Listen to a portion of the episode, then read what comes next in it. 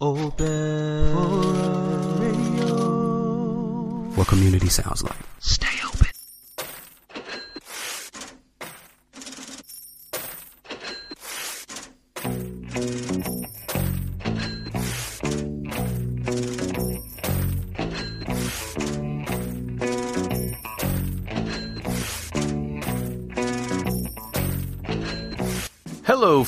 friends and fellow craft beer drinkers. Welcome to Tap the Craft Podcast.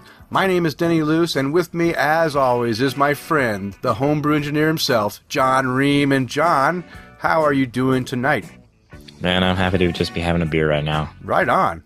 Yeah, it's been one of those days as a parent. You know, kids testing you at every turn, one strangling the other, not caring about it. You know, it just, whew. Woo. They're all in bed now. Wow. And I have a beer, so we all survived. All right. All right. Well, here, cheers to parenthood and to beer. That's what we need to cheers to right now. Here, here. Here, here. All right. Well, hey, uh, before we get started with all the great stuff we've got, let's just kind of quickly go over what the show is all about to anyone new that has uh, decided to join us on this episode. So, in case you're new to the show, Tap the Craft podcast is an educational podcast, and we focus around celebrating all things craft beer. We like to help people along in their craft beer journey. And welcome to the show. And you are listening to episode 59, and John and I are recording this on Sunday, October 23rd, 2016. And this week, we are going to discuss a newer hop variety. Yes, the Idaho 7 hop. You may have heard about it, you may not have heard about it. You may have heard good things, bad things. You may have tasted it and not liked it. You may have tasted it and liked it. But guess what? We're going to talk about it anyway because it's a new hop and it's in Idaho and I'm in Idaho and I want to celebrate everything Idaho. And also, we have a, another topic that we're going to discuss about the taxing of beer and how complicated it is and how the taxes are kind of living in a bygone era when beer was something different than it is today. And maybe there needs to be some changes in how we tax our beer, especially for all those smaller breweries out there. And of course, we have listener questions and feedback. And if you can't help but love all the great beer banter that John and I have to offer back and forth, arguing about all kinds of stuff craft beer. So thank you for joining us. Before we get on, you know, get into all that great content, John, please tell me. You already mentioned that you needed to celebrate with a uh, a good beer. So what are you drinking tonight? So I'm drinking uh, something from Grimm Brothers Brewhouse, and it's the the Fearless Youth, which is a uh, dark lager. Oh, okay. Um, and uh, so far I'm enjoying it. It's got a little toffee, a little chocolate, you know, but easy easy to drink. Yeah. So So so where's this Grimm Brothers from? Is it a Seattle brewery or a Washington uh, brewery? they are out of Colorado, Oh, um, Loveland, Colorado. all right. So I just saw them for the first time at the shop uh, today. So, Okay. And and as your first taste of this brewery, are you impressed? Yeah, it's nice. I'm Okay. not upset that I have another one in the fridge. So oh, very good. That's a bonus. It's always good when you try something and you're like, "All right, I'm I'm looking forward to the next one." exactly. Yeah. So how about you? What do you what do you have in your glass tonight? You know what? I'm going to tell you, John. This is it's it's entering into my favorite time of the year, and anyone that knows me knows that is winter time, where all the winter warmers come out to play. And yes, I'm drinking one of my favorite beers, not not the Burr like everyone was probably thinking, but this is Jubelale 2016 from Deschutes Brewery, and I'll tell you what, they knock it out of the ballpark again this year. Uh, we, I think last year we did. It was the last year or year before we did a, a tasting note segment on the Jubelale. Do you remember? Was it last year? Uh, Nah, no, no worries, no worries. Go, go listen to all the shows if you haven't heard was it. it was episode seven. It was our second tasting. No way. Yeah. Wow, how time flies! It feels like just like yesterday we were doing a third sample. tasting, Third yeah. tasting. Okay. Well, um, this this beer is still just fantastic. I uh, I'm on my last beer, the six pack. I bought the six pack last weekend, and I deliberately saved one so that I could drink it and t- just share it with everyone on the show because I just love this beer. So that's what I'm drinking. Have you had a chance to try the 2016 Jubelale yet? No, I haven't yet. Hey, hey, don't miss out. Get on the winter warmer bandwagon. It's here. Yeah, well, I, don't worry. I won't let the check-in get away from me. Okay, well, John, I know you've had a stressful weekend uh, parenting, but was there anything else since our last recording that you did fun, maybe beer related or anything? Uh, unfortunately, it's been mostly about survival. We had a cold that made its round through the family a couple times. People have been sick and angry and tired, and I think we're just now coming out of the uh, other end of that. So Okay, good. I- I'm looking forward to the next couple of weeks. Uh, hopefully, they'll be a lot better. excellent, excellent. Yeah, I hope it's much better too, and maybe you can get in some some good beer tasting or touring or anything. I mean, I I know. I mean, it's hard for me not to notice, John, that that you may have had a few samplings of breweries in the last couple of weeks, but nothing. I mean, I I mean, I just see the check-ins on Untappd, and I see how you're trying to overcome my greatness. so, I, but but nothing that's worth mentioning, huh? Uh, I'm going to mention one of the beers from from Oh, one okay. of those. Okay, later on. But yeah, Okay. yeah, I did, did check out a couple of places up north um, of us in Kirkland, uh, which I had. There's just two breweries up there. Uh, it's a pretty big city for only having a couple of breweries in it. Yeah. Um, but uh, yeah, pretty neat places. Cool uh, looking tap rooms. Uh, Okay. So All right. Well, I will wait. You, you, I'm on the edge of my seat for a little bit later in the show when you talk about some of the beer you, you had at your tastings there. But, uh, but you know what? Uh, I did do something fun. well, that's good. Somebody needs to. Yeah, yeah. I went to a grand opening of a new brewery in the Boise area, and this is what's so what's so nice about this brewery that I went to. It's called Mad Swede Brewing, and it's the closest brewery to my house. Yes, the furthest south brewery in Boise, where I live in the south area, and uh, now I'm only a uh, you know like five miles away from a brewery, and it's kind of could be on the way home from work type of a stop too. And I'm pretty excited. They had their grand opening last weekend, and we went and tasted their beers and and had a good time. And I I have to admit I was impressed with their beers. Uh, the the one beer. Wait, do I have it on my uh, new and noteworthy? Uh, nope, I don't talk about my new and noteworthy, so I'll talk about it now. They had a export stout that was fantastic. It was it really reminded me a lot about like like very similar to what Reuben's Brews has uh, as their export stout. Very very nice, smooth uh, stout that's not very heavy in the body or you know thick like you would get for the with a normal American stout. It was kind of a you know a little bit on the lighter lighter side, but had still had that great uh, malt flavor and, and silky smooth finish. I really enjoyed it. I thought uh, that's a, a, a fantastic beer that I could just come into the brewery after a hard day's work, get a pint of that, and relax and just melt into the malty goodness.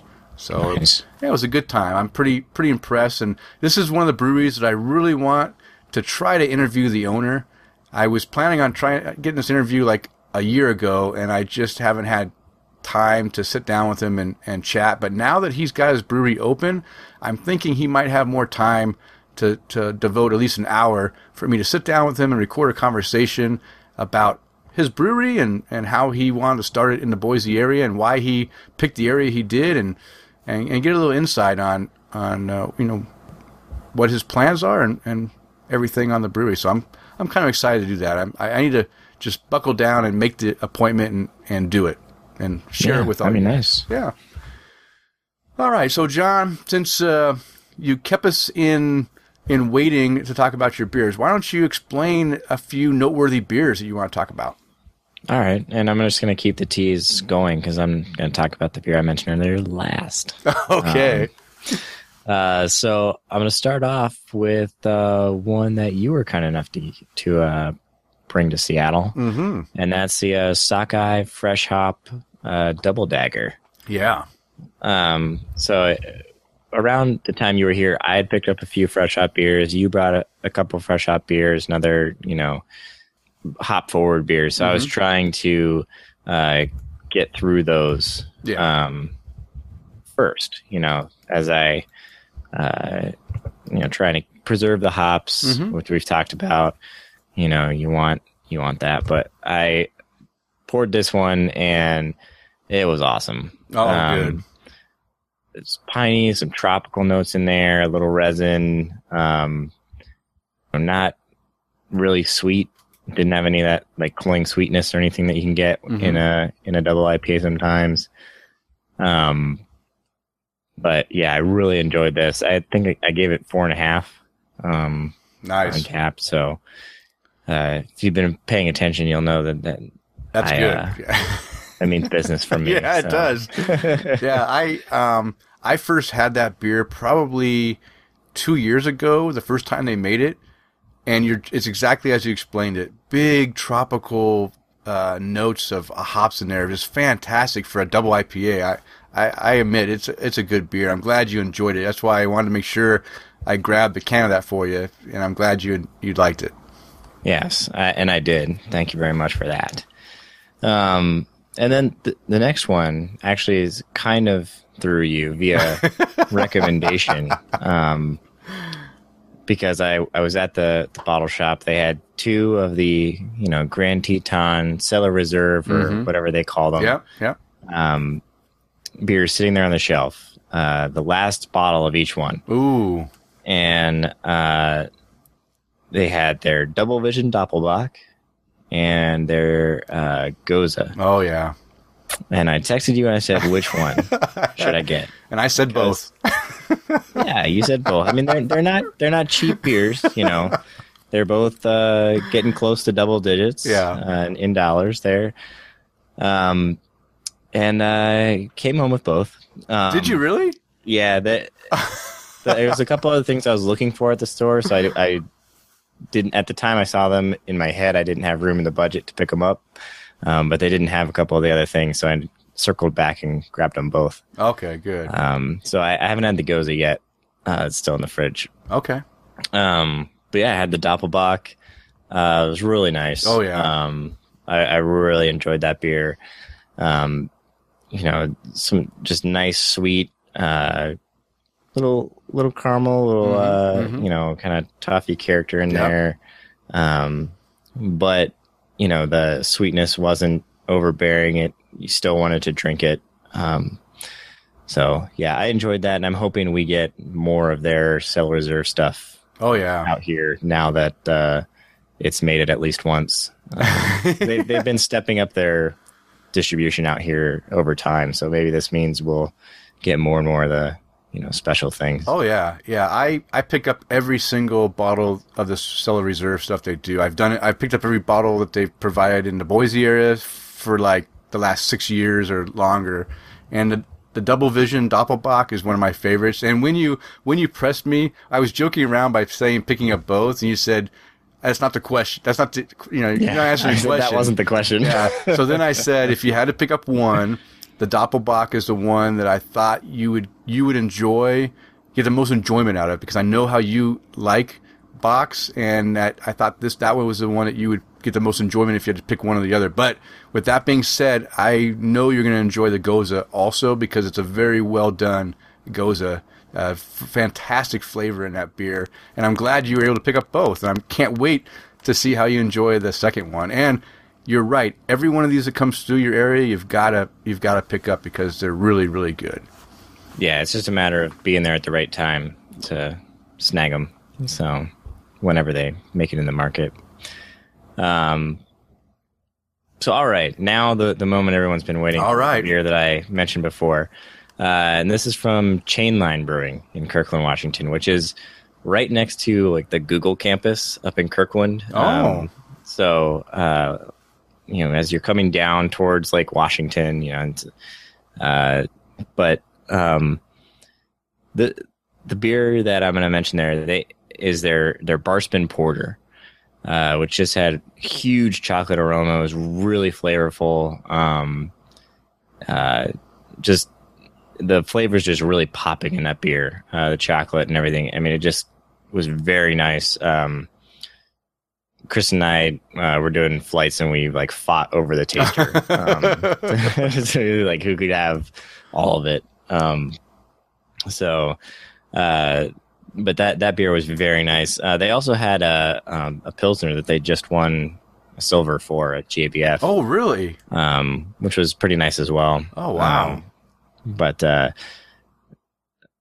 that one um, didn't get universal uh, approval from Kristen and I. She's not a, a big Pilsner Yeah, fan, so.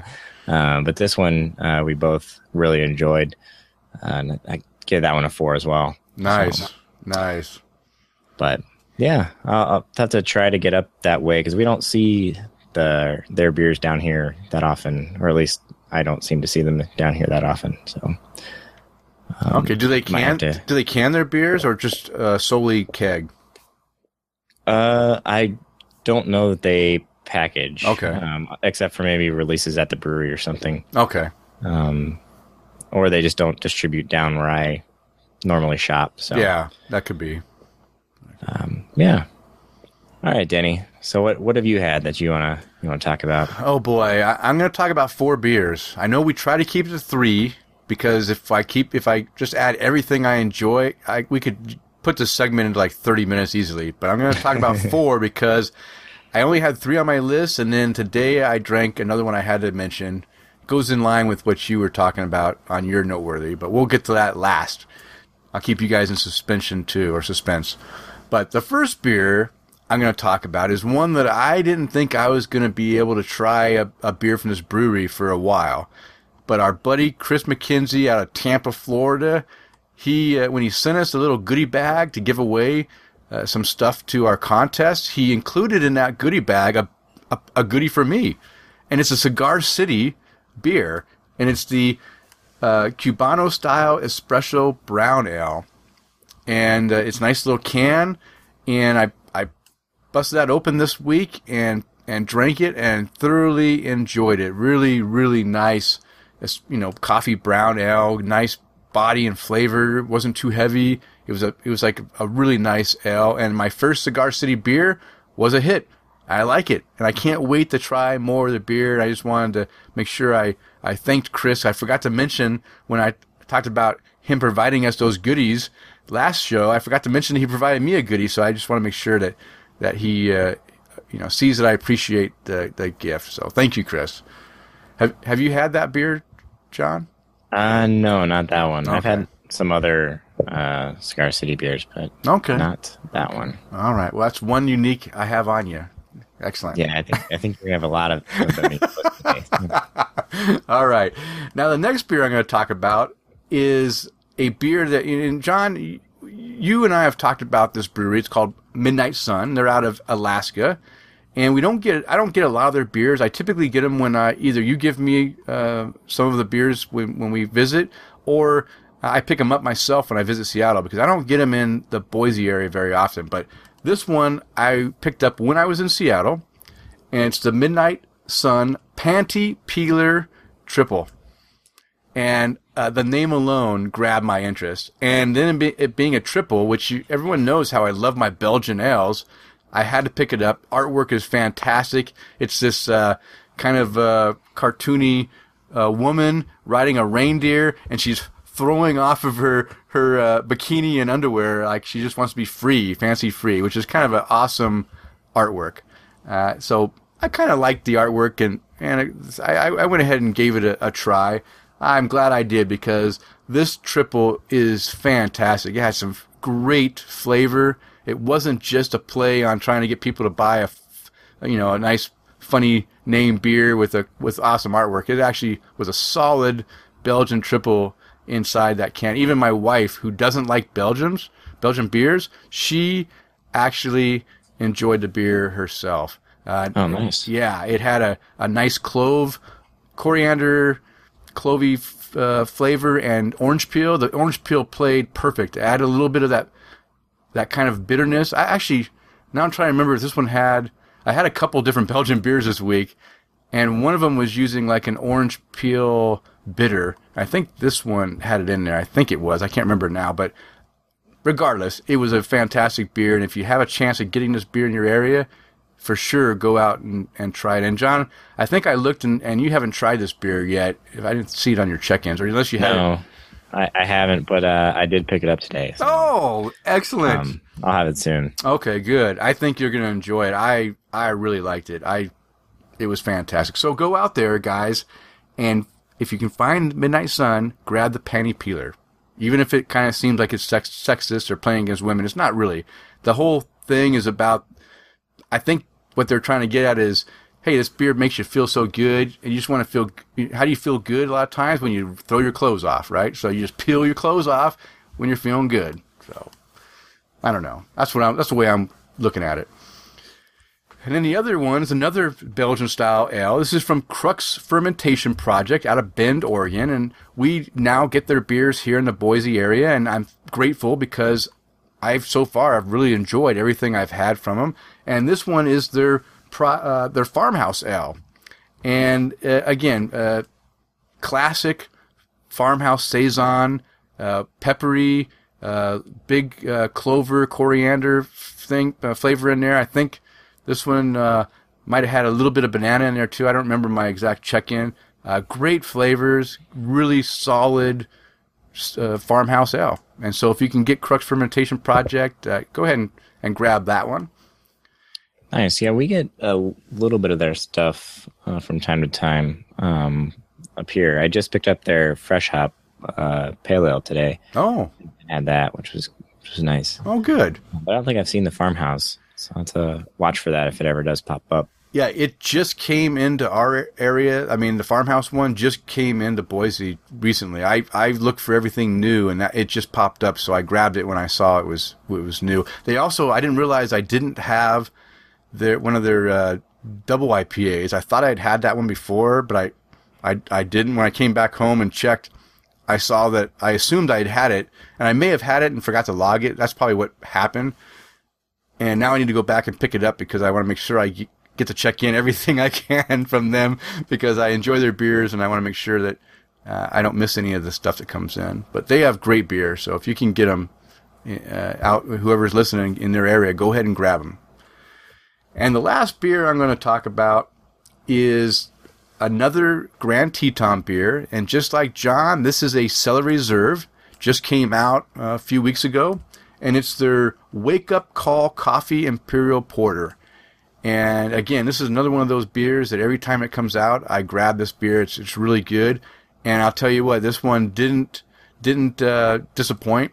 I actually gave this a five cap rating, a perfect five, because I think it has just enough coffee flavor and aroma that, to get you excited, but without adding to any of the bitterness. And it it's an imperial porter, so it's 7.5% ABV, so you get a little bit of a of alcohol kick in there, but you don't taste any of the alcohol, and it's a very very nice roasty porter with you know it, it actually stays in the porter range. It doesn't go you know too strong into the stout, so it, I think it does a real good job of of you know capturing that coffee and the higher porter almost stout, but it doesn't have the body, the, the heavier body. It's very more on the lighter side of the body, even with that coffee in there. And I really enjoyed it. And, and my wife had a few sips of my 25 ounce uh, bottle also because she enjoyed it herself. So, John, uh, look for this one in your area soon. If you can, pick that one up too. All right, we'll do. Yeah, I think Kristen will really enjoy it. She likes the darker beers. You can even share it with Rob since he likes the coffee beers too, right? Uh, yeah, he does. okay, so hey, I didn't drag on too long with my new and noteworthy beers, but those are all great beers that uh, that John and I shared, and you guys should go out and try to find them yourself if you can. Let us know how you enjoyed them. So, John, guess what time it is? It's time for you to share uh, how you've done in trying to catch up with me, and we both had quite a fury of uh, of check-ins in the last couple of weeks, and I'm curious to see how uh, we're doing. Yeah, and it pretty much got us nowhere. Oh, uh, no change. I'm still 30 behind. So oh just my like god! mash each other. Holy smokes! I, I don't know how how many how many beers did we drink each? Do you know? This 31 uniques. 31, and we broke Yeah. even. Yeah. wow, wow, we might have a problem. Uh, uh, okay, well, good. All right, John. Well, keep up the hard work. I'm going to slow down. I can't probably keep up pace forever. So you have a good chance of catching up and surpassing me in the near future. So don't give Yeah, up. that's what I, that's what I'm counting on. All right, we had some feedback from the last show, or maybe the show before that. Even we don't really pay attention to when they come. in. We just go ahead and want to provide a little feedback back to everyone. And first off, I'm going to start with our buddy Matt Helmer from the 40 Cast. He's at Devious Matt on Twitter. He's he wrote on Twitter, laughing my ass off at loose screws burp in the middle of the latest Tap the Craft podcast. That sounded very satisfying, and I haven't. I actually edited the show, and I meant to cut out the burp. and I told John I thought I I might even set in the show that oh I'm going to cut that out, and somehow it missed my editing, and so now I have to listen back and find out uh, how bad it sounded. But uh, thank you, Matt, for listening, and I'm glad that my uh, my extra gas from all the drinking we were doing uh, made you laugh. That's good. It's good to make you laugh. Absolutely. Uh, so Tom Joseph uh, left us some love on Facebook. Uh, he wants uh, more long shows, less pumpkin shows. um, good news is that uh, we won't talk about pumpkin for probably at least a year, yeah, unless there's some weird like spring crop, you know. yeah.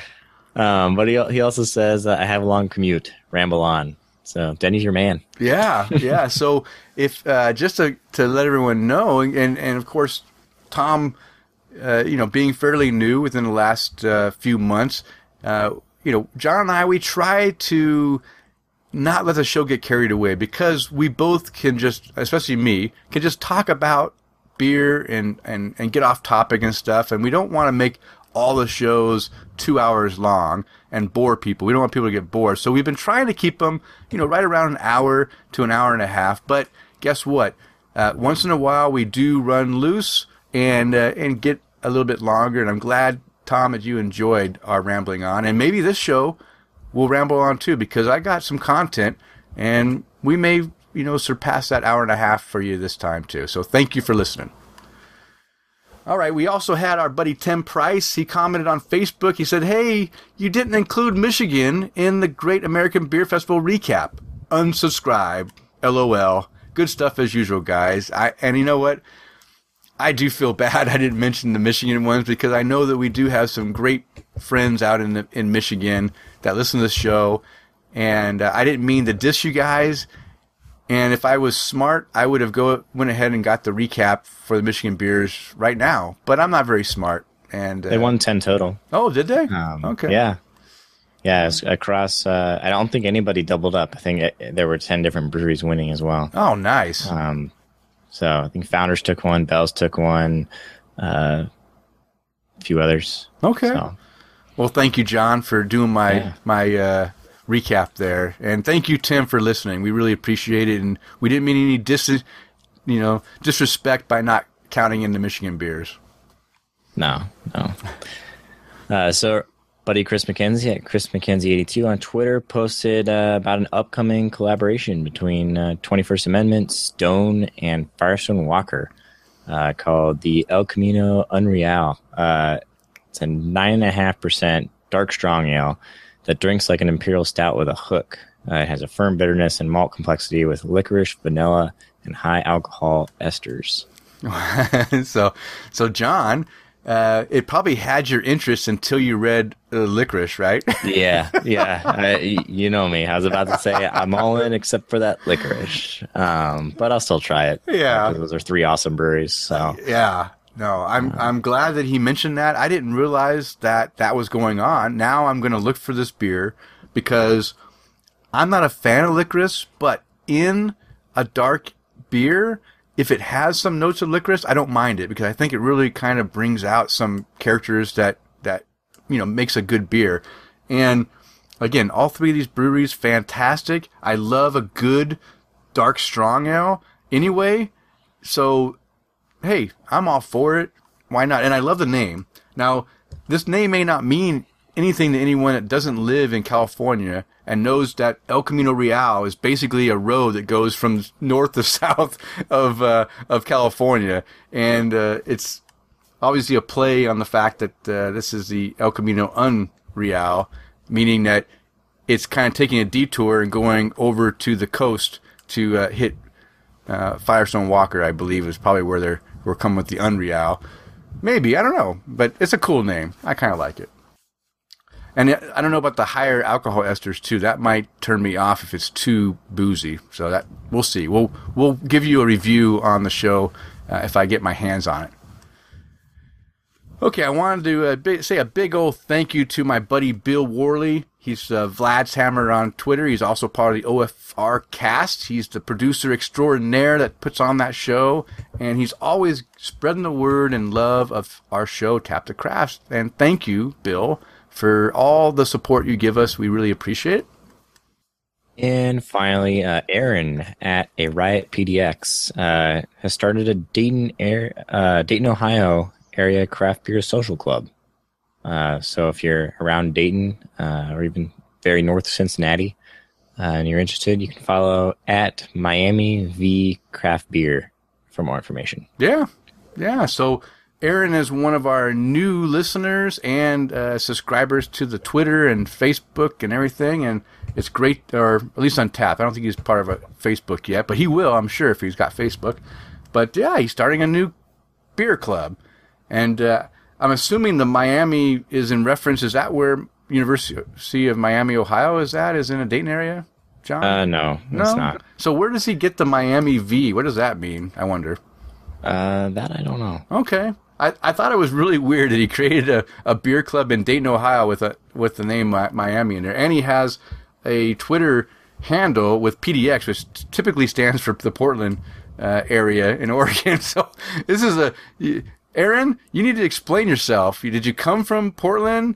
Now you're in Ohio and you're fans of Miami, but you want a beer club in Dayton. Uh, explain how that all connects because now I'm in- interested. Um, Yeah, I think there's a Miami River or Little Miami River, so there that could run in that area. okay. Um, but I, So it's right at the V. Maybe before, I lose, before I lose all my uh, Ohio street Cred. cred, you know. and I could be completely wrong in here too. So, all right. No problem. No problem.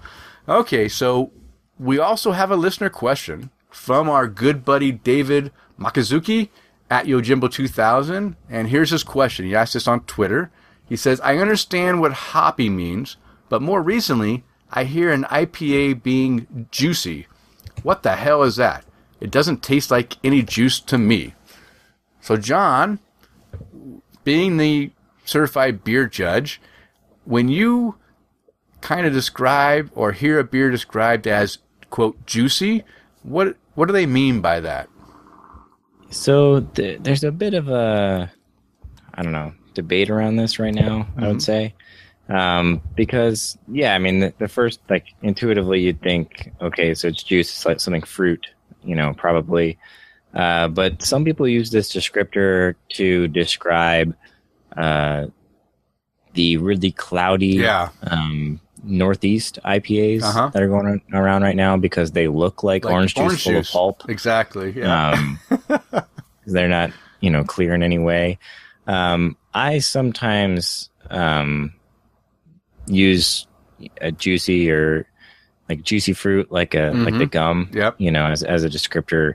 Uh, so I think it's kind of about context. You know, it, if they're talking about a beer that's super cloudy and you can't see through it at all, probably more about the uh, um, appearance and mouthfeel Mhm. maybe than it is the actual flavor. yeah. Um, but yeah, I don't know. I I don't like it as a descriptor to describe like the flavor, I guess, or or excuse me, the uh, mouthfeel and stuff. I, I prefer it as a flavor. Yeah. Um, but Yeah. I, people do what they do, I suppose. Yeah, I, I think that's just what you described. Both versions, the same thing that I, I, I know that the, the the northeast cloudy IPAs, cloudy beers, that whole thing going on is a lot of people say that's what they ex, ex, you know describe as the juicy is that when you have that cloudy, almost Hefeweizen like uh, IPA, they they call it juicy. I am like you though, John. I tend to, to use the word juicy if I get a like like you said, like a juicy fruit or some kind of extra maybe fruity sweetness to it that kind of reminds me of juice. um, I'll I'll typically kind of uh, use the juiciness as in that way of of describing the beer. Doesn't necessarily mean it tastes like you're drinking apple juice or orange juice or pear juice or whatever. It just means that the flavor profile is not like a, a you know like a citrus. The citrus bitterness is more bitter. You know, would be bitter, but then sometimes you can have that some the hops come across as a citrusy, sweet, juicy flavor versus more of the bitter flavor. So I can kind of whenever I kind of get that extra maybe sweetness at the end of it, I tend to describe that as juicy. It's the way I do it. I don't know if it's right or wrong. It's just the way I I use that descriptor myself. Yeah. Yeah. I don't know. If you don't know and somebody uses it, ask them, what do you mean by that? Yeah, good idea. good idea. All right. So uh, David also posted an article to our Facebook page about uh, Japanese Kirin buying a 24.5% of Brooklyn Brewery to help uh, it expand its craft beer offerings in Japan and Brazil. Yeah. Um, so they're going to establish a joint venture next year in Japan to begin uh, offering the, the Brooklyn brand over there uh, while planning to expand into Brazil in the future. Yeah. So that joint venture will be 16% owned by uh, Kirin and 40% by Brooklyn Brewery. Yeah. So kind of interesting, huh? It, what's What's interesting to me now the does the fact that they're below the twenty five percent that means that it's they can still remain craft in the U.S. right because this other company only owns twenty four point five percent. Well, the, the remain craft, according to the Brewers Association, yeah. because they're the only people that are really keeping track. um, That's what I But yeah. meant officially. yeah, I think officially they can still be ranked in there. Yeah. You know, unlike Lagunitas and yeah. Some others. So Yeah, I, I just thought that number was very interesting that they, they literally kept it a half percent below. I don't know if that was part of the deal with Brooklyn. They said, hey, you know, we, we're all for this, but we don't want to lose our craft, you know, our craft beer tag in the uh, craft beer association. So just make it 24 and a half. But I, I don't know. I thought that was interesting that they kept it below the 25%. yeah, Yeah, and and I, don't know. I think it's kind of cool that this Japanese distributor or hold, you know, it's a holdings company that does this, you know, these other beers that they want to try to bring in American craft more, you know, into to Japan and and in Brazil. Odd that they they wanted to bring it into Brazil too. I didn't realize that Brazil was like a you know big market for maybe for craft beer. I don't I don't know. It just kind of was interesting. They I guess they must be big in Brazil also. Maybe. maybe. Yeah. Okay. All right. Well, thank you, David, for providing that article. I found it very interesting. I also did not see that one on my own perusing, so it was good that you brought that to my attention. That's because they they remain craft, so nobody. Yeah, nobody. it. Yeah, nobody went crazy about it. Yeah, no, no big outrage. Yeah, that's cool. Uh, but you know what, David? He he didn't. He doesn't hesitate to go ahead and throw more articles our, our way, and he he posted another one. Now this one was posted at the same time he posted it on our site. It all of a sudden got posted all over the place. So it was like, I mean, he posted it to our Twitter and to the Facebook, and at the same time, I was getting multiple people posting it to us. So uh, not only David posted it to us, but a bunch of other people. I just David was the first one, so I was giving him credit for it. But uh, this one is uh, he had an article about Stone Brewing laying off five percent of their workforce, and this was a quote from from uh, Stone Brewing. It said, "Due to an unforeseen slowdown in our consistent growth and changes in the craft beer landscape," and uh, also quoted in that uh, the the news release from um, from Stone. It says, more recently, however, the larger independent craft segment has developed tremendous pressures. Specifically, the onset of greater pressures from big beer as a result of their acquisition strategies and the further proliferation of small, hyper local breweries has slowed growth. Now, this these quotes that I've listed on here were very they they, they strung they, they kind of they hit a, a spot with me that is kind of what I have been feeling might be happening and might actually be a backlash of of all these breweries that are you know now we've got the most breweries ever in the United States has ever had and, and there's got to be some kind of backlash. And what's that backlash?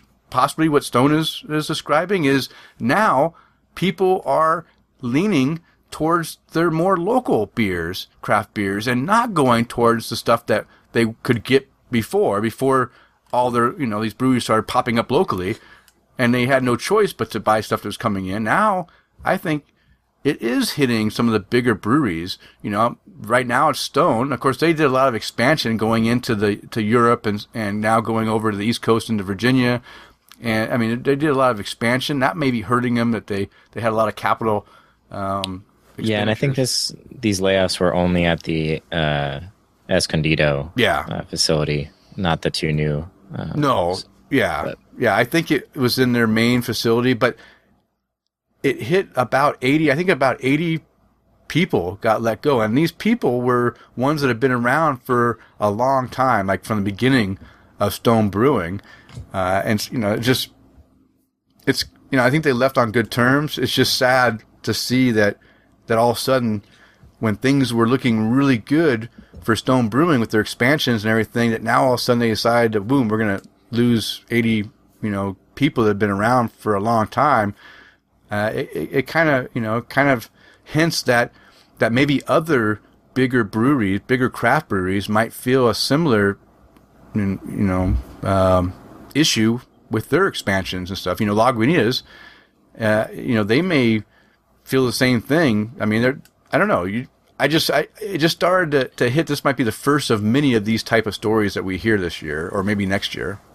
Yeah, I think you're going to start hearing uh, at least slowed glo- growth for a lot of the regional um, type breweries and some of the bigger ones. I, you know, I as big as Stone is, you know, they're not at like Sierra Nevada levels or things like that. I'm curious to see if Sierra Nevada is hit with similar um, issues. Um, just because they're kind of at least seem to be on another level. Um, you know, because a lot of these breweries that are getting bought now have access to a lot cheaper ingredients. They can start to break the cost curve a little bit and, you know, even maybe price that way. Yeah, Um, but, uh, you know, I, I think that's where you're going to see a lot of pressure. I mean, they're, the, the store shelves are not getting any bigger. mm-hmm. You know, the number of tap handles in beer bars uh, is maybe getting a little bit bigger, but not at the rate that there are more breweries. yeah, yeah. So, uh, you know, the small places with their own tap rooms, they'll be fine Mm-hmm. if that's where their main focus is.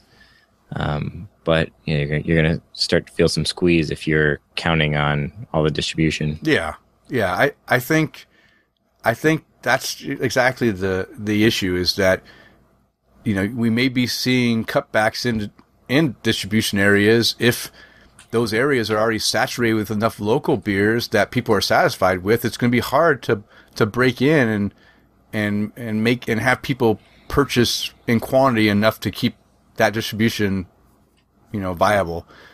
Uh, it's it's I don't know. It's it's good and bad, right? I I like having stuff come into Idaho that from outside of the state, but I also, when I'm given a choice, what do I buy when I go buy a six pack or whatever?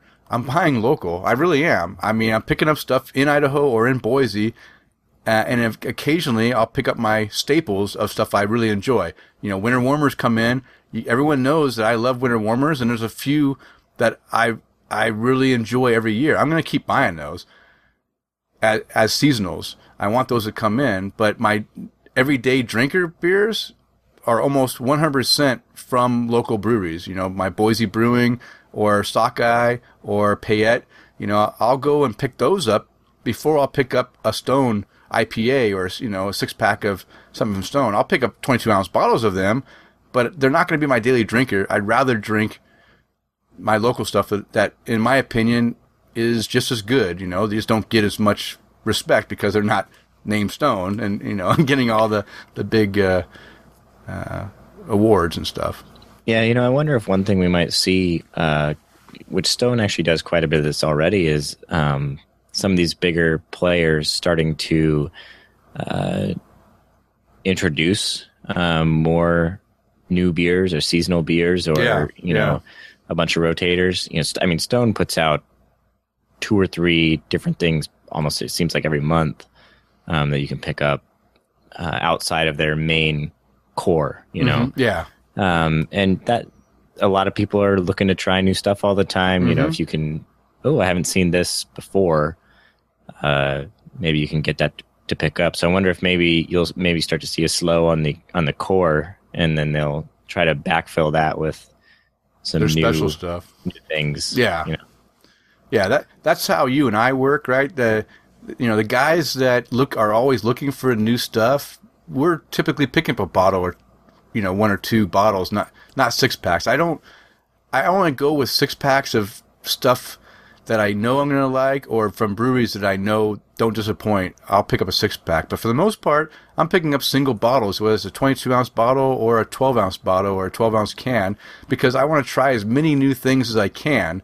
Because that's what I'm. I'm always looking for the something that that you know. If I pick up a can of something I really enjoy, guess what? I'm picking up a six pack next of it because that's something that I really enjoyed and and you know that's the way I work. I always try new things to try to find out something that I might want to drink more of. And so yeah, I, I I'm hoping that Stone will will continue to focus on the new um, the, the new beers, the new things to market, seasonal stuff.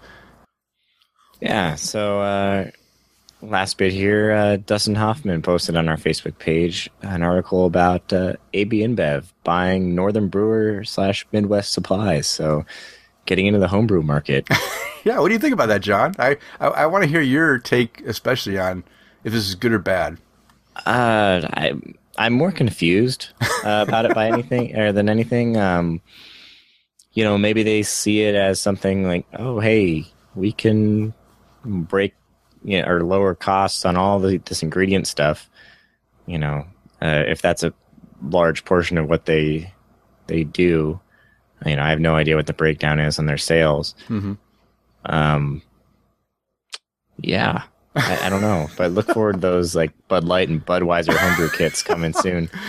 Um, Do, you think that people are concerned that either they're going to I don't I, I don't know what they're concerned about. I don't know what the big hype is. Is everyone's up in arms? I, I'm not sure what the bad thing that could come from this, other than just the people that don't want their money going to AB. Yeah, You know, and there's a lot of crossover. You know, with craft beer drinker and the homebrewer. hmm Um, so that might be the biggest sticking point. Uh, personally, I just ordered from Northern Brewer today because I could combine a free shipping offer with a fifteen percent off, fifteen percent off offer. Uh, get get some stuff. So Okay, all right. So you- so you Yeah. expect to have a a six pack of Bud Light in there too with it when you come and get maybe it back. yeah, new promo. um, but yeah, I actually don't buy from the online shops that often anymore because I can get anything I want locally when I want it. yeah, Um, so, uh, but I could see this influencing some people. Um, you know, maybe there's going to be some business going to some of the other larger shops that yeah, wasn't there before. yeah, yeah. Could be. Well, I, I'll be curious to see what happens in the future. Maybe there'll be. I'm sure there'll be more articles about this if it goes through, and then if anything changes, I'm sure we're going to hear about it. So I, I'll, I'll look forward to it.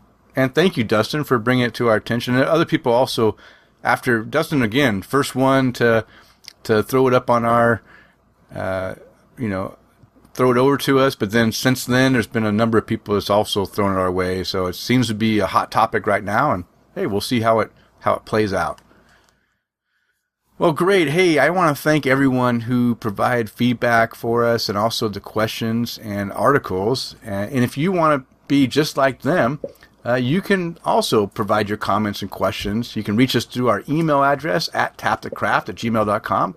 Or, like a lot of people did, you can do it through Twitter at tapthecraft. And of course, feel free to follow us on Facebook at facebook.com slash tapthecraft. All right. Well, I also want to just give a moment to thank our sponsor, yes, Open Forum Radio Network. They provide the hosting space at openforumradio.com. And if you enjoy the content that John and I put out, then we are sure you will find some other great content on the shows offered, like the following. Hey, you. Thank you so much for listening to Tap the Craft with Denny and John.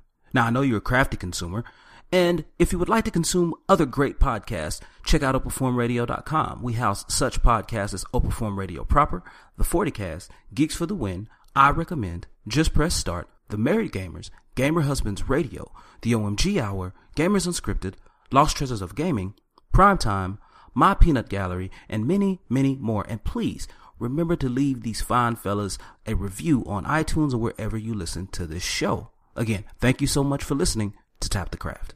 All right. Thank you, Larry, for the plug on Open Forum Radio Network. And now I just want to briefly mention that we are having an I, a contest, and it's all focused around iTunes reviews. And I'm not going to go in detail about it because I don't think anyone's really interested in winning prizes for our contest. So uh, I'm just going to say, hey, we're having a contest. Leave a review, and we get 20 reviews total not 20 new reviews, just 20 reviews total, then one of the 20 of you will win a prize. And if we get 25, then two of you will win a prize. So hey, please just spend a few minutes and leave us a review. We really appreciate it. Well, now it's time for our Brew Buzz segment, and the Brew Buzz is devoted to discussing all types of beer-related topics. And this week, we are going to discuss a new hop variety called the Idaho 7 hop. Now, this article, I'm, I'm actually uh, got this information from the Boise Weekly, which is a weekly entertainment magazine here in the Boise area. It's a free magazine that you pick up on a Friday. I think it's on Friday, and you uh, you know it tells you kind of what the the scene is going on in Boise area, and and they had a special edition, a, a first time ever called the Brew Times, and it was kind of an insert that was devoted to to craft beer. And I thought it was really interesting because it had a lot of Idaho specific craft beer news, but some of the stuff also has to do with you know everyone in the nation. And this is one of the articles that was there. It was called "The Lucky Number Seven: Idaho Seven Hops They're Blowing Up," and it's all about the new hop variety called the Idaho Seven, and it's grown by the Jock the Jackson Hop Farm here in Caldwell, Idaho. It's just about 20 miles away from Boise, just uh, to the west of us, and it's also right where all the b- beginning of all the hop orchards. Uh, I no hop fields. What do they call hop hop uh, farms? I guess is just called farms. What do they call Yeah, hop farm. Okay, where all the hop farms are in the uh, southern area of Idaho.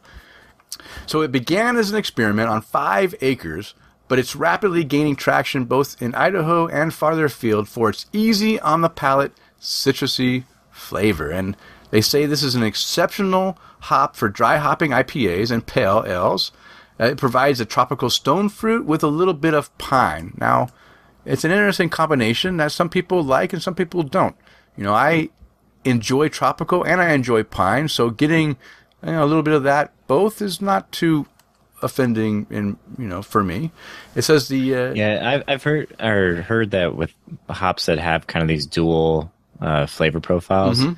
Um, because Simcoe's another one. It can be citrus or it can be pine. yeah Um, that uh, a lot of times it also depends on when it's pulled off the vine.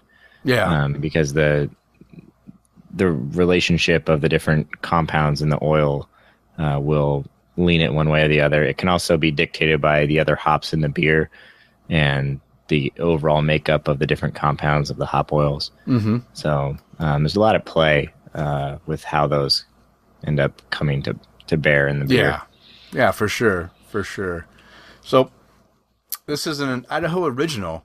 The Idaho Seven is becoming a signature hop for, of course, one of the nation's largest hop producing states, which is Idaho, which is nice. It's good to get Idaho, uh, you know, represented in the in the hop and the beer industry. Idaho 7 grew from an experiment into a hot seller in 2015 when Sierra Nevada rolled out the hop or the Harvest Single Hop IPA Idaho 7 varietal beer. And of course, this hop is also used in beers here locally in the Boise area. Uh, we also have uh, Boise's Sockeye Brewing and Boise Brewing. They ha- and also the Delaware-based Dogfish Head and Lagunitas and others all use a variety of this hop or this hop variety, I guess, uh, which is interesting. So it's even locally we get a lot more here because it's a local beer or hop, but also Lagunitas and and even Dogfish Head in Sierra Nevada. That's getting a lot of play uh, across the nation where people can try this hop, and even some breweries as far as Australia and Russia have purchased a hop to be used in their beers, which is pretty cool. It's getting a worldwide uh, recognition, and at least people are trying it out. Yeah, and I, I think uh, Russian River featured it in their single hop series as well. Oh wow! Um, I think last year. Oh. All right, so uh, a little bit about Idaho hop production as a whole. Um, so that's two primary uh, hop growing climate zones: sunny reaches of the high desert in the south, and then somewhat damper climates in the Panhandle. Uh, the Gem State is ideal for growing the pungent beer ingredient and preservative. Yeah. Yeah, the high desert in the south is uh, much more like the Yakima Yes, Valley, yeah. where all the Washington Yep. hops come from. E- exactly. It's the same same type of climate. Yeah. So, uh, according to USA Hops, Idaho ranks third in hop production nationwide. I would assume behind Washington and Oregon, if uh, place my bets. But yeah, uh, Washington for sure. Yeah, I would say. Washington's definitely number one. Yeah, yeah. Um, it's just a matter who filled that number two spot. Yeah. Um, it provides approximately 8% of U.S. grown hops and uh, 2% of all hop production in the world. Yeah. So so isn't that interesting that it's the third largest in the states, but it's only eight percent. Yeah. well, I mean, Washington is uh, a huge majority Yeah. of those hops. So, um, although there's hop farms grow- popping up all over the country again. yeah. Yeah. Um, so, uh, but but much of that production uh, actually takes place in that northern area, the area not like uh, Yakima.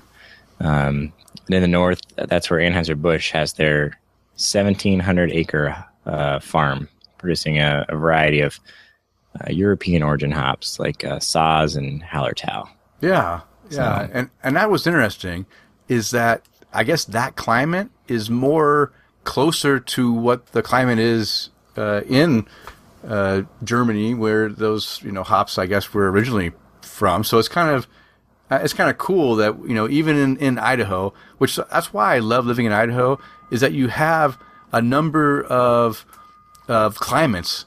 Uh, you go north into the Panhandle area, and you have a lot different climates than you have here in, in the Boise area, in the high desert area. So it's it's kind of cool that you can have two totally different climate zones that can produce, you know, hops that are, are different, you know, worldwide. So that's kind of cool. Yeah, so then down in the Treasure Valley in the south, uh, a lot of smaller operations uh, making use of the long summer days and warm weather uh, to grow hops that are higher in, in their alpha acid. And the alpha acid percentage, uh, the higher it is, um, the more bittering it'll apply to a beer for a, a similar amount of a lower alpha acid hop. Uh, it's like the Saaz hops, uh, which are grown in the north. Um, so we have like uh, two to five percent alpha acid content, um, whereas the Idaho Seven is fourteen to fourteen point six uh, percent. So giving it rich citrusy flavor that's made it favorite for craft beer brewers. Yeah, that's a big difference, huh? It's three times the alpha acids in that in that hop. Yeah, yeah. Um, which is a lot of the super popular hops these days um, are getting up there in alpha. Uh, so Yeah.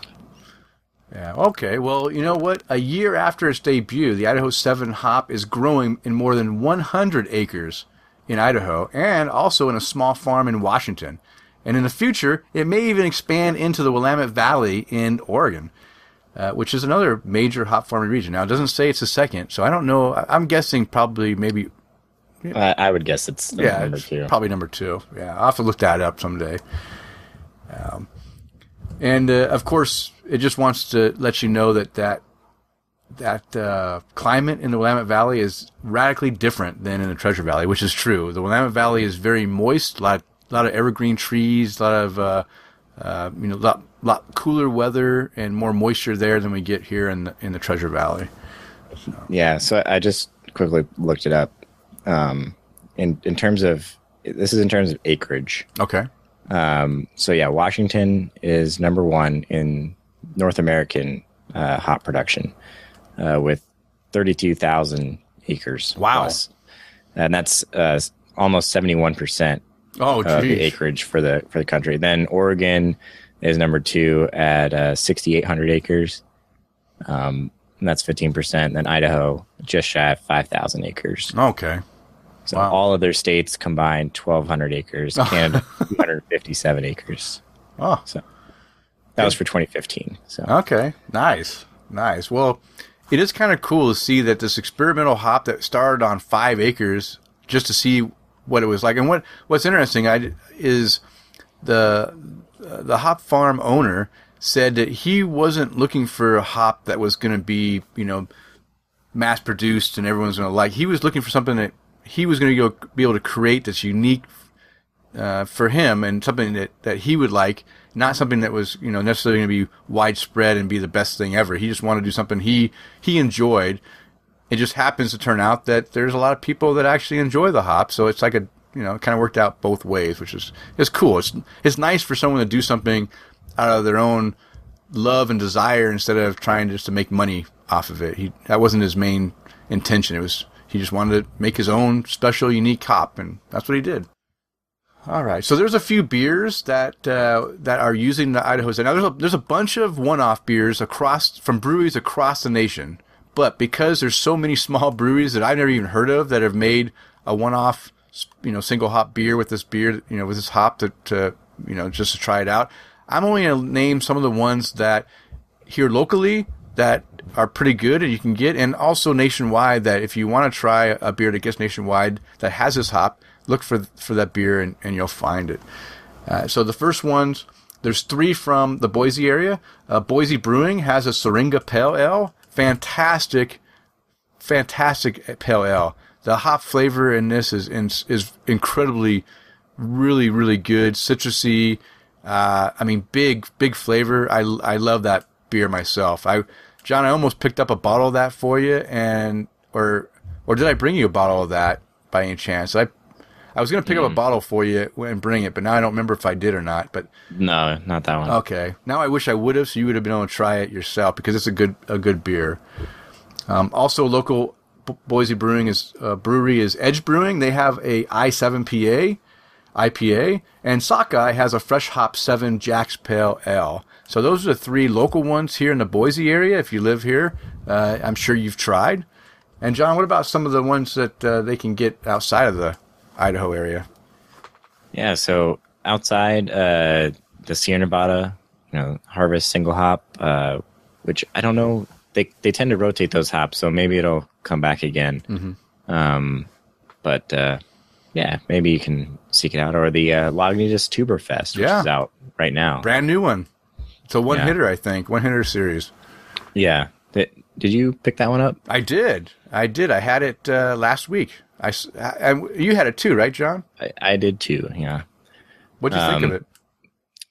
not a great uh, Oktoberfest? featured beer Yeah. um, for that sake, but it was. I, I found it to it was strong, malty, a little sweet. Yeah. Um, not not bad, but uh, I wouldn't. Uh, I don't know that I would uh, use it to sell this hop. No. Um, No, I agree. I agree. I I thought it was a decent beer to try. It's not a beer that I want to drink all the time. Uh, it did it did come across a little sweeter to me. Um, it kind of sort of resembled a little bit of that Oktoberfest beer that I had at, at Drew Brews. Uh, I think I mentioned it kind of came across, Drew Brew one came across with a little bit of a, I don't know, toffee or or smokiness to it. This one kind of had that similar f- flavor and profile, but I think the Drew Brew one d- nailed it better than this one did. The Lagunitas kind of fell short for me. It's it was an okay beer, but it wasn't something that I just had to drink a six pack of. yeah, Yeah. yeah. And although there is a uh, an Untappd badge for it right now too, so there's a Is it really? incentive. Yeah. I don't know. Did I get the badge? Did I, did I actually drink it when the badge was active or not? Now I'm pissed. Uh, I think so because I got it, and I think you had it after me. so- Okay. Okay. Good. At least Unless I got you it missed the cutoff, you know. Well, I've missed I've missed it other times when they have a beer like that uh, Aunt Sally's sour one. oh yeah, you had it before. I had right it before. Yeah, I had it before, so I missed the badge because I didn't go back and get it again. I think I was traveling at that time, so by the time I got back from traveling, it was already the badge was already done. So I missed that badge. It looks like people earned it today, so you're Okay, think you're safe. I got it then. I got it. Well, all right. So I thought that was uh, an interesting article that just kind of highlights a new hop, a newer hop at least. I don't know if it's brand new; it's a year old. So you may have already tried it, or if you haven't, if you see a beer with it at your local brewery, uh, give it a try. Let us know what you think of the hop. You know, see if you like it or dislike it. I know that it's uh, it's one of those hops that are like like John said, uh, depending on you know I, I think it depending on when it's picked and also how it's used in a beer can really change the way the, the flavor comes out. And, uh, you know, you may like it or dislike it. All right. We, you know, for our Brew Buzz segment, we have an additional article I want to talk about. Again, from the same Boise Weekly, um, uh, Brew Times pamphlet, you know, special edition. And this one is called Drafts and Taxes. And this is uh, as Idaho craft brewing evolves, state and federal taxes stay stuck in the past. Now, again, this is kind of focusing on Idaho, but it also talks about federal, and it just gives you an idea of, of one state's, Idaho's state's uh, special taxing on beer. And I guarantee that every state in the United States has a different tax, you know, way of taxing their beers, and it's probably just as bizarre and just as hard on small breweries as it is here in, in Idaho. So I thought it was a good article just to talk about about the taxes. We don't think about the taxes when you're drinking a beer. You're just thinking about drinking the beer and enjoying it. But the brewers, they got to put up a lot of extra hassle uh, for this stuff. Yeah, and uh, they the rules vary for every state, and I think it applies even when you're you go to sell your beer in that state. You're subject to those excise taxes or something, or maybe the difference. Because I know uh, wholesalers and other folks need to pay them for some states as well. So Yeah, yeah.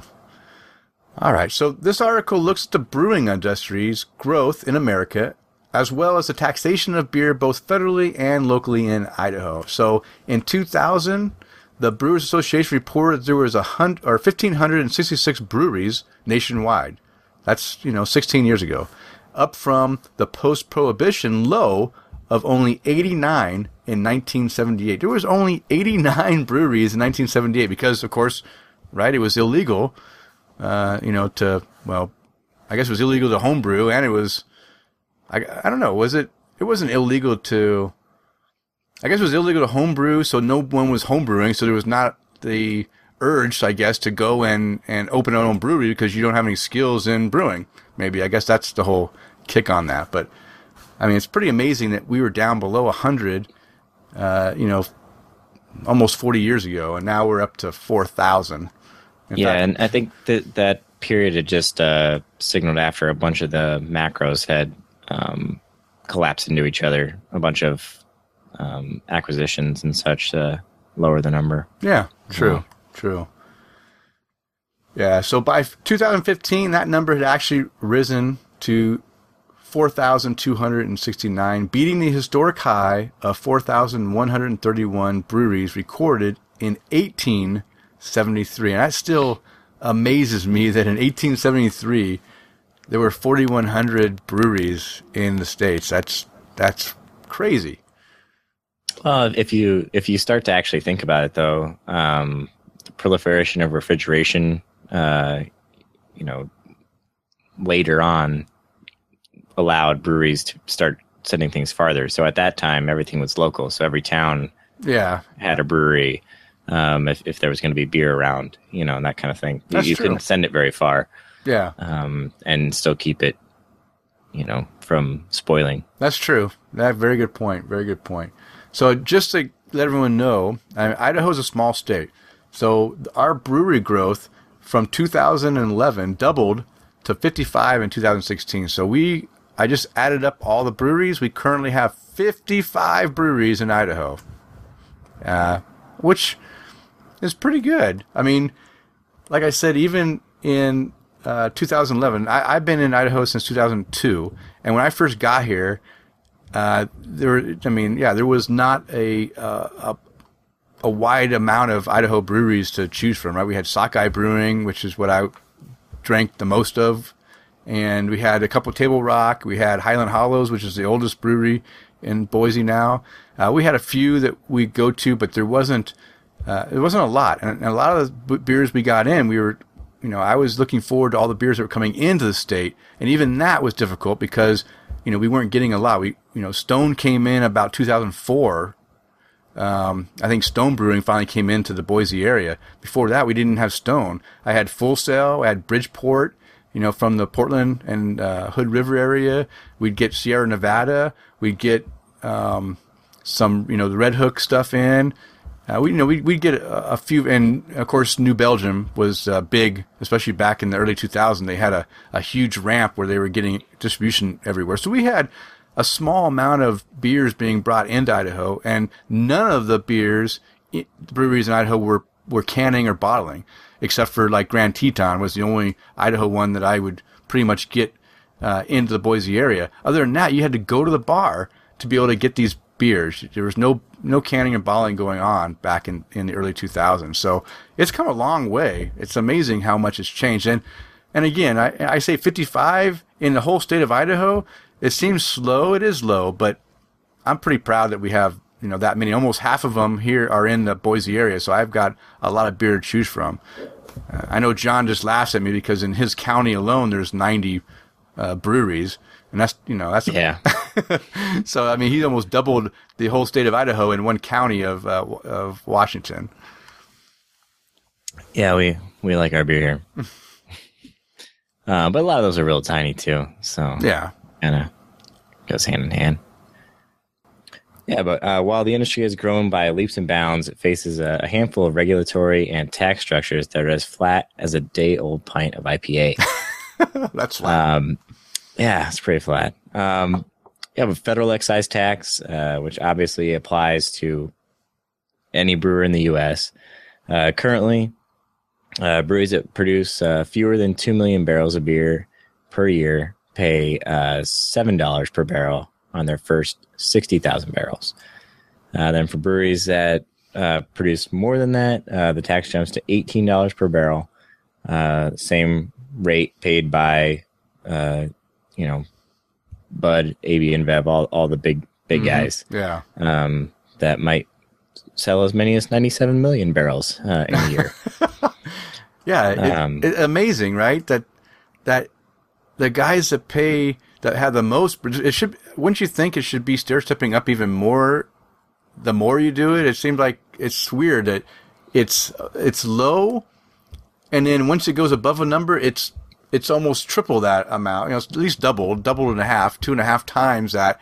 But it's that rate for no matter how much you beer you make. So even if you make under hundred thousand barrels, you're paying as much per barrel as the big brewers that you know have all that excess amount. It does seem like maybe something, some changes need to come come around.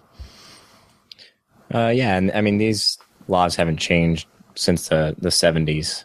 Um, you know, even I mean this whole movement has exploded since then. Mm-hmm. You know, mm-hmm. there there weren't all these really small independent breweries, obviously, since yeah. there were only uh, 89 um, at that in the yeah. late 70s. yeah, so. yeah, yeah, um, yeah. Uh, but uh, there's now a, a, new legislative push, um, and these have come up from time to time. Uh, but this one seems to be making a lot more noise uh, than the, the previous attempts. And uh, so the, the Craft Beverage Modernization and Tax Reform Act uh, was introduced by Oregon Democratic Senator Ron Wyden uh, mm-hmm. uh, in June of 2015. Um, and this uh, seeks to change those rates to $3.50 uh, for the first 60,000 barrels, so half of that seven, and then $16 per barrel for producers who turn out between 60,000 and 6 million uh, barrels per year. Uh, the result, uh, backers say, would put $37.5 million uh, back into the smallest brewers' pockets and cut costs for those mid-size oper- operations by 36 million.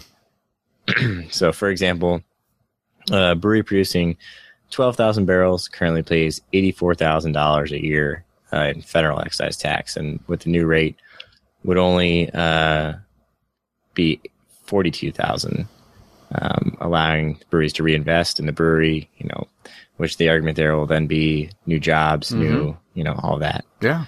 New equipment, new jobs. Yeah. Yeah. Yeah. Although I will say I, have heard some opposition to this from small brewers, um, from very small brewers, like the, uh, you know, maybe a, a thousand barrel or maybe not even that, um, because they're, you know, with how competitive craft beer has now become, they're saying, well, great, I can save, you know, two grand a year or three thousand dollars a year, and the guy down the street is saving, uh, you know, forty thousand dollars. Like maybe this example, which they can actually do something with that money. Uh, What am I going to do with two thousand dollars? You know, it, it, that amount doesn't really reinvest. I mean, brewing is expensive, um, equipment wise, and all that. Um, so it, you know, as the market saturates within the craft beer, they're they're starting to form, you know, different cliques and opinions of, of things because there are people all over the place in terms of where they are, kind of in the in the life cycle of a brewery, I suppose. So Okay, well, if they want to put that two thousand dollars to the federal government, then feel free. They can pay that more tax if they don't if they can't use the two Well, grand. I, I think what they're saying is this is only going to allow that guy to further, you know, that distance between us, right? Because they can make that four forty thousand go a lot farther in terms of advancing the brewery, Yeah, but they've already put the whereas investment. they can replace a pump or something. Yeah, but okay. uh, You- so- the, the small guy didn't put as much investment into his thing as the mid-sized guy or the. No, I, I understand. I'm just all I'm saying is there are people out there in the craft beer community that are not for this, uh, which you'd you'd expect a universal kind of desire. Um, I'm not I'm not saying one is right or one is wrong. I'm just saying I didn't expect to hear Yeah. something like that, Yeah. and then I started hearing things like that. So it's kind of interesting that you know that the, it used to be this huge us against the world mentality, and that seems to starting to be breaking down Mhm. um, with all the acquisitions, and you know it just be getting getting so crowded. Um, and you see it, you know, not only in comments here, but also with stuff like all the trademarks and everything else that that's going on. Um, breweries, you know, defending their trademarks rightfully, and other people getting upset because they're bringing lawyers and other stuff into it and all Yeah. that. So, you know, it, it's uh, definitely um, culture might be shifting a little bit. Hmm. So, All right. Well, I'll be curious to see if this legislation gets passed and uh, and you know what happens if if the they do get the the cut and if the smallest breweries uh, that don't make a lot of beer um, are upset. I'll be curious to hear their complaints. But in my in my what I, I think about it is that the breweries that are producing more have invested more into their business, so thus they are going to save more because they're making more. They got a lot more expenses. You know, there's a lot of stuff going on. So I, you know, I, I don't. I feel for the small guy, but obviously their their market plan is a little different than the bigger brewery. The bigger brewery, you know, has different goals than the small uh, nano brewery has, at least short term. I mean, hopefully the nano brewery will, you know, get to a point where he'll get some investors, and then he'll be able to invest into being able to produce more, and then he'll start to see that that tax cut himself. yeah, I wouldn't describe that just as a, a nano brewery problem. I mean, nano brewery, you're maybe going to get to 200 barrels. I mean, you, a lot of the pubs and other places that even have a seven barrel system, you know, which is kind of the starter, I guess, in a real brewery environment. Um, I mean, those guys will probably be in that 1,000 to 2,000 barrel range. Hmm. Um, so, uh, yeah, I don't know. We'll, we'll see as it goes on. Yeah, we'll see how it goes. Well, you know what? Uh, the federal tax isn't the only thing they have to worry about because guess what? Once you pay your federal tax, you're going to have to pay your state tax. So let's just take a look at what Idaho beer tax is all about. And again, these laws haven't been changed since 1978 or whatever, you know, when when these things were all uh, brought into light. So the Idaho Code imposes a two-step tax structure on beer, and I think a lot of states do the same thing. They tax on different rates depending on, and this is alcohol in general, not necessarily just beer, but in alcohol in general, anything below a certain amount gets taxed at one rate and above gets taxed at another. So the way that Idaho works is beers that are less than 5% alcohol by volume, the state taxes 15 cents per gallon, and that will equal out to about $4.65 a barrel. Uh, okay, so again, that's so now they're paying. What, what do we say? Seven dollars for uh, for federal if they keep the current laws, and now another almost you know a little bit more than half of that in state. So you know now it's you know a good twelve bucks a a, a barrel. Uh, beers that are more than five percent alcohol by volume uh, which is again most of the the newer craft beers are at that tax rate because a lot of them are IPAs and things that are above five percent. Uh, that bumps up to forty five cents per gallon. That's three times the rate, and that equals out to just under fourteen dollars a barrel, which is equivalent by law to wine. So it, it's the same. They're taxing beer above six percent, the same as they tax wine here in in Idaho, which seems uh, unfair. I don't know. You, you go up from 5% to 6%, and now you're tripling the, the tax on it. Kind of crazy. Of course, then you got to add the extra $7 onto that, and that's a significant amount for small brewers. I mean, that's a lot of money. Yeah, and I don't know, I I think a lot of states have moved away from the alcohol based at this point, and a lot of them mimic the federal, um, like Yeah, size by volume, wise. yeah. Uh, but uh, you know they the by alcohol. I mean that's kind of what um, I mean that's what it was in in uh, the UK. It might still be in the UK. Uh, it's based on an alcohol percentage, and it, it's basically uh, you know if you want to go back to the, the sin tax type stuff, which um, you can argue all tax on alcohol is a sin tax, but um, you know the the higher rates on higher uh, percentages was to tax the people that were, you know, go getting drunk or you know using the stuff that would get you there faster. Yeah. Oh yeah. Yeah. So uh, there was an interesting thing brought up in the article too, and even though that these laws seem like maybe we need to make some adjustments to them, even go to like what John says, go instead of an alcohol by volume uh, step, do it in steps of how much volume you produce, like we do in a federal. Uh, but you know what? There's a little bit of hesitation in bringing that legislation up in Idaho because it might just backfire. And, you know, maybe instead of reducing the tax, the tax might increase, you know, they might enable the tax to increase and make it even worse for small brewers. So right now, there is, there's no pursuit in Idaho to change uh, the taxing rate of, of alcohol because they're kind of a little bit concerned that it might backfire on them. So uh, I thought that was interesting. So, John, uh, you did a little research into some other states about how they're taxed. So, what what what did you find out? You know, Idaho's. We just saw what Idaho is taxing theirs. Seems like a uh, a little bit high rates, but is there worse rates out there? Yeah, so I knew uh, Washington is around eight eight bucks. I think Oregon is in the twos. Oh wow! and that's just flat. It doesn't matter how much you're making or not making. Um, but I that thirteen ninety five seemed really high to me, so I started poking around, and uh, there are some higher ones. So South Carolina is twenty three dollars and eighty point eight cents, uh, which is really high. And and that doesn't matter what the alcohol level is. Just by every barrel gets No, the same? I think it's just flat. Okay. Yeah. Um, mm, and Alabama and Alaska check in at thirty three dollars and seventeen cents wow. per barrel, which is That's a lot. Huge. That's that's a lot. Uh, but not to be outdone, Tennessee ranks in at thirty nine dollars and eighty nine cents. Ouch! Oh my Um, gosh. Yeah.